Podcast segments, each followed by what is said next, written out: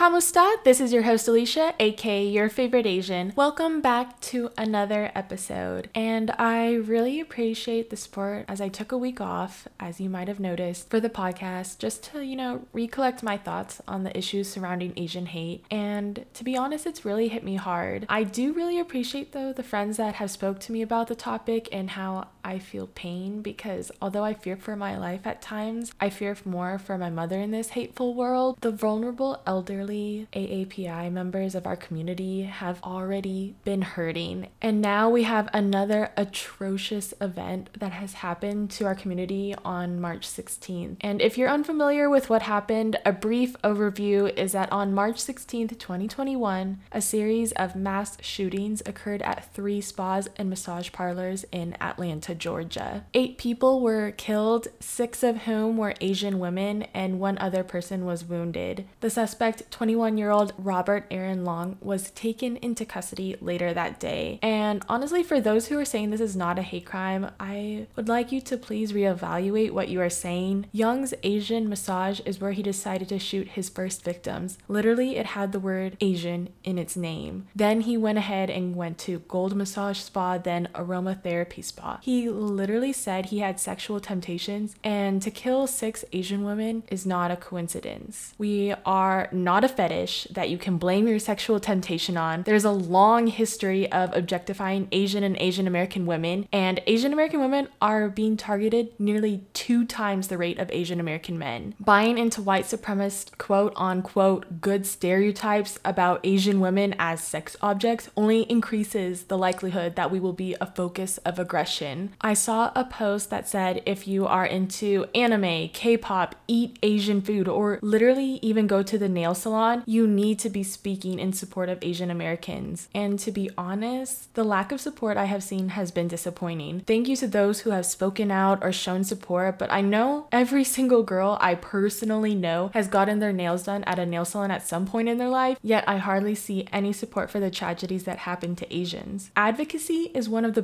best forms of support. I could go on and on about the type of racial bias I have experienced in my own life and what my mother has experienced as well, but I would rather speak positively now. I posted on my podcast Instagram last Sunday about the different resources you can go support or educate yourself more on Asian American Pacific Islanders or the different donation sites you can donate to. I really urge you to be more proactive and, like I say at the end of literally every single episode, advocate for equality and don't forget to show kindness. I think this is something we all need to either continue to educate ourselves on or for those who have yet to advocate to begin learning how you can do so. It does not mean you have to go on social media and post a photo on your story. It means talking to your family members about their own biases. It means talking to your friends who identify as Asian and how you can support them. And it means making sure that hate crimes are reported. There has been a lot of controversy over people reaching out to Asians you knew from like high school or a long time ago asking how they are feeling. And for me personally, I do not care how long it has been since we have spoken. If you want to speak to me about this issue and find out what is going on with me mentally and a healthy you know, and comforting way, we can totally do so. I would rather share my experience since I would rather be educated more on the matter than feel incompetent. Also, as a tip, in case you decide to speak to your Asian friends, something I have known for a really long time, but we also learned in one of my first social work classes for grad school, is that when someone is speaking to you about their pain and about their identity as a minority, please respect them by saying something other than you understand. Unless you are a minority who has experienced the same instances as a person you are talking to, I would refrain from that statement and say you're there to listen and learn, and that you do not understand, but you're willing to advocate for your friends. Also, history should not be repeating itself. From the Chinese Exclusion Act to the incarceration of Japanese Americans in World War II, to the brutal murder of Vincent Chin, to the violence against Muslims after 9 11, now to the current wave of anti Asian racism, is a continuation of racist and imperialist violence against Asians in the US. No one should live in fear of discrimination, racism,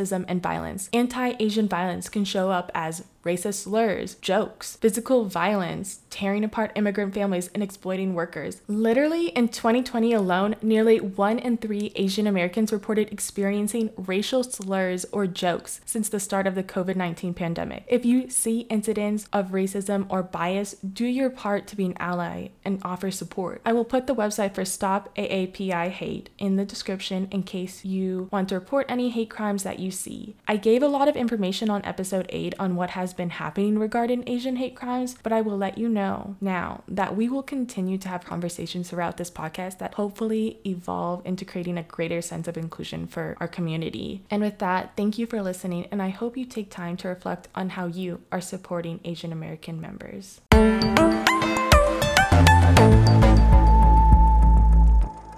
Now, let's get into some true crime. So, this is a rather controversial case due to the nature of how it was brought into the limelight by media. There is a podcast named Serial that, if you want to check out for more information, that went into depth on Adnan Syed that led to the documentary called The Case Against Adnan Syed and eventually the reopening of his trial. It shed very little light on the actual victim of this case, Hae Min Lee. So, instead of going into the case focusing on Adnan like the Serial podcast did, I'm using this opportunity to honor Hae Min Lee since her life was cut short at only 18 years old. So, Hae Min Lee was born in 1980. Lee immigrated from South Korea to Baltimore, Maryland with her mother, Young Kim, and her brother, Young Lee, to the United States in 1992 to live with her grandparents. Lee attended the magnet program at Woodlawn High School near Baltimore, Maryland. Inside Edition reported that Lee's mother wanted her children to have a decent education and a decent future. In a local interview, Lee was dressed in her high school lacrosse uniform where she told a reporter about school, sports, and work. She told them that she played field hockey for two years, played lacrosse for two years, and also managed boys wrestling, all while handling a job at LensCrafters. Inside Edition reported that she had competed at the varsity level in both her sports and was on honor roll. She participated in ecology club, French club, and Students Against Destructive Decisions. E! News reported that she was set to graduate with honors the year she died. She wanted to be an optician, so that was the reason she worked at Lens Crafters. Lee's friends and teachers spoke about her at a 1999 memorial. Her French teacher, Hope Schaub, said she was one of those rare people you meet in life who's always happy, always joyful, and full of love. Athletic director Ralph Graham said there are no words to describe her smile. Assistant lacrosse coach Susie Twig spoke of Lee's passion for her sport. She said Lee grew into a leader. She was a dedicated player and she was mad if you weren't too. The athletic director Graham said he would hear Lee sing sometimes, and her singing was often off key. Her friend Debbie Warren outed Lee as a Teletubbies fan and said Lee's jokes were often unfunny, although her attempts at humor still made friends smile because Lee was so enthusiastic about it. In an interview with the Baltimore Sun, her family stated she stood up for what was right, regardless of popular opinion. They said in her diary, Hae once wrote, Do love and remember me forever. So Lee disappeared on January 13th, 1990. 1999 at 18 years old. Her family reported her missing after she failed to pick up her 6-year-old cousin from daycare around 3:15 p.m. in her Nissan Sentra. She was also supposed to go to her job at LensCrafters after picking her younger cousin up. Lee had attended school that day and had been seen by several people leaving the campus at the end of the school day. Baltimore police immediately began investigating her disappearance. On that day, officers called various friends of Lee to try to find her. They reached out Adnan Syed, a former boyfriend, early around 6:30 that evening. He said the last time he saw her was around the time classes ended at school. Then, on February 9th, Lee's partially buried body was discovered by a passerby in Leakin Park in Baltimore. She died of strangulation. On February 12, 1999, the Baltimore City Police Homicide Division received an anonymous phone call suggesting that investigators should focus on Lee's ex-boyfriend and classmate Adnan Syed. While the relationship was kept a secret because of both religious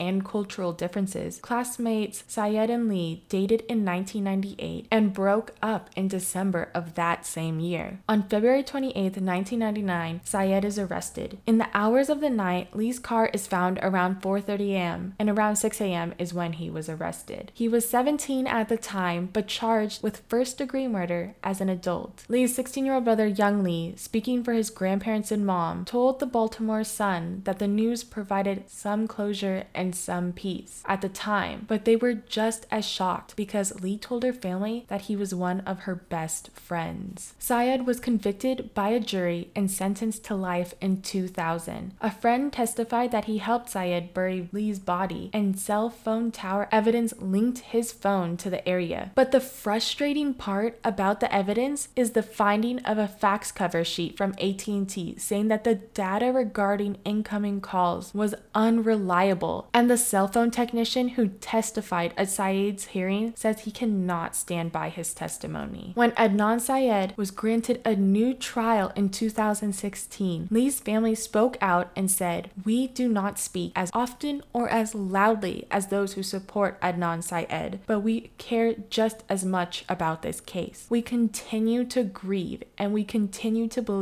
justice was done when Mr. Syed was convicted of killing Hae. At this point, Syed had been serving a life sentence plus 30 years since he was convicted in 2000. They also said, while we continue to put our faith in the courts, we are very disappointed by the judge's decision. We remain thankful to the many people who have expressed their support for us and to the state for standing by the true victims and for giving Min a voice. Asia McClain testified that she saw and spoke with Syed at the library at the time that prosecutors say Lee was killed. Syed's attorneys produced letters that show McClain reached out to Syed in jail immediately after his arrest and offered to help with his defense. But they say the Syed's defense team failed to pursue her account. Lee's family also criticized McClain because they wish McClain had watched the trial too, because then she would not do what she was doing and think whatever her personal motives, they forgive her, but they hope she will not use Hae's name in public, which hurts when they hear it from her because she did not know Hae, and because of Adnan, she never will. McClain testified that she was coming forward again because it was the right thing to do and because both prosecutors and the defense should have all available information. Then, many samples were taken from Lee during the original investigation, including fingernail clippings and material from necklaces and clothing. New tests performed at the defense's request revealed that none of the samples tested positive for Syed's DNA. His DNA was also not found among samples taken from Lee's car, where prosecutors have said they believe she was strangled. But the thing is, no one else's DNA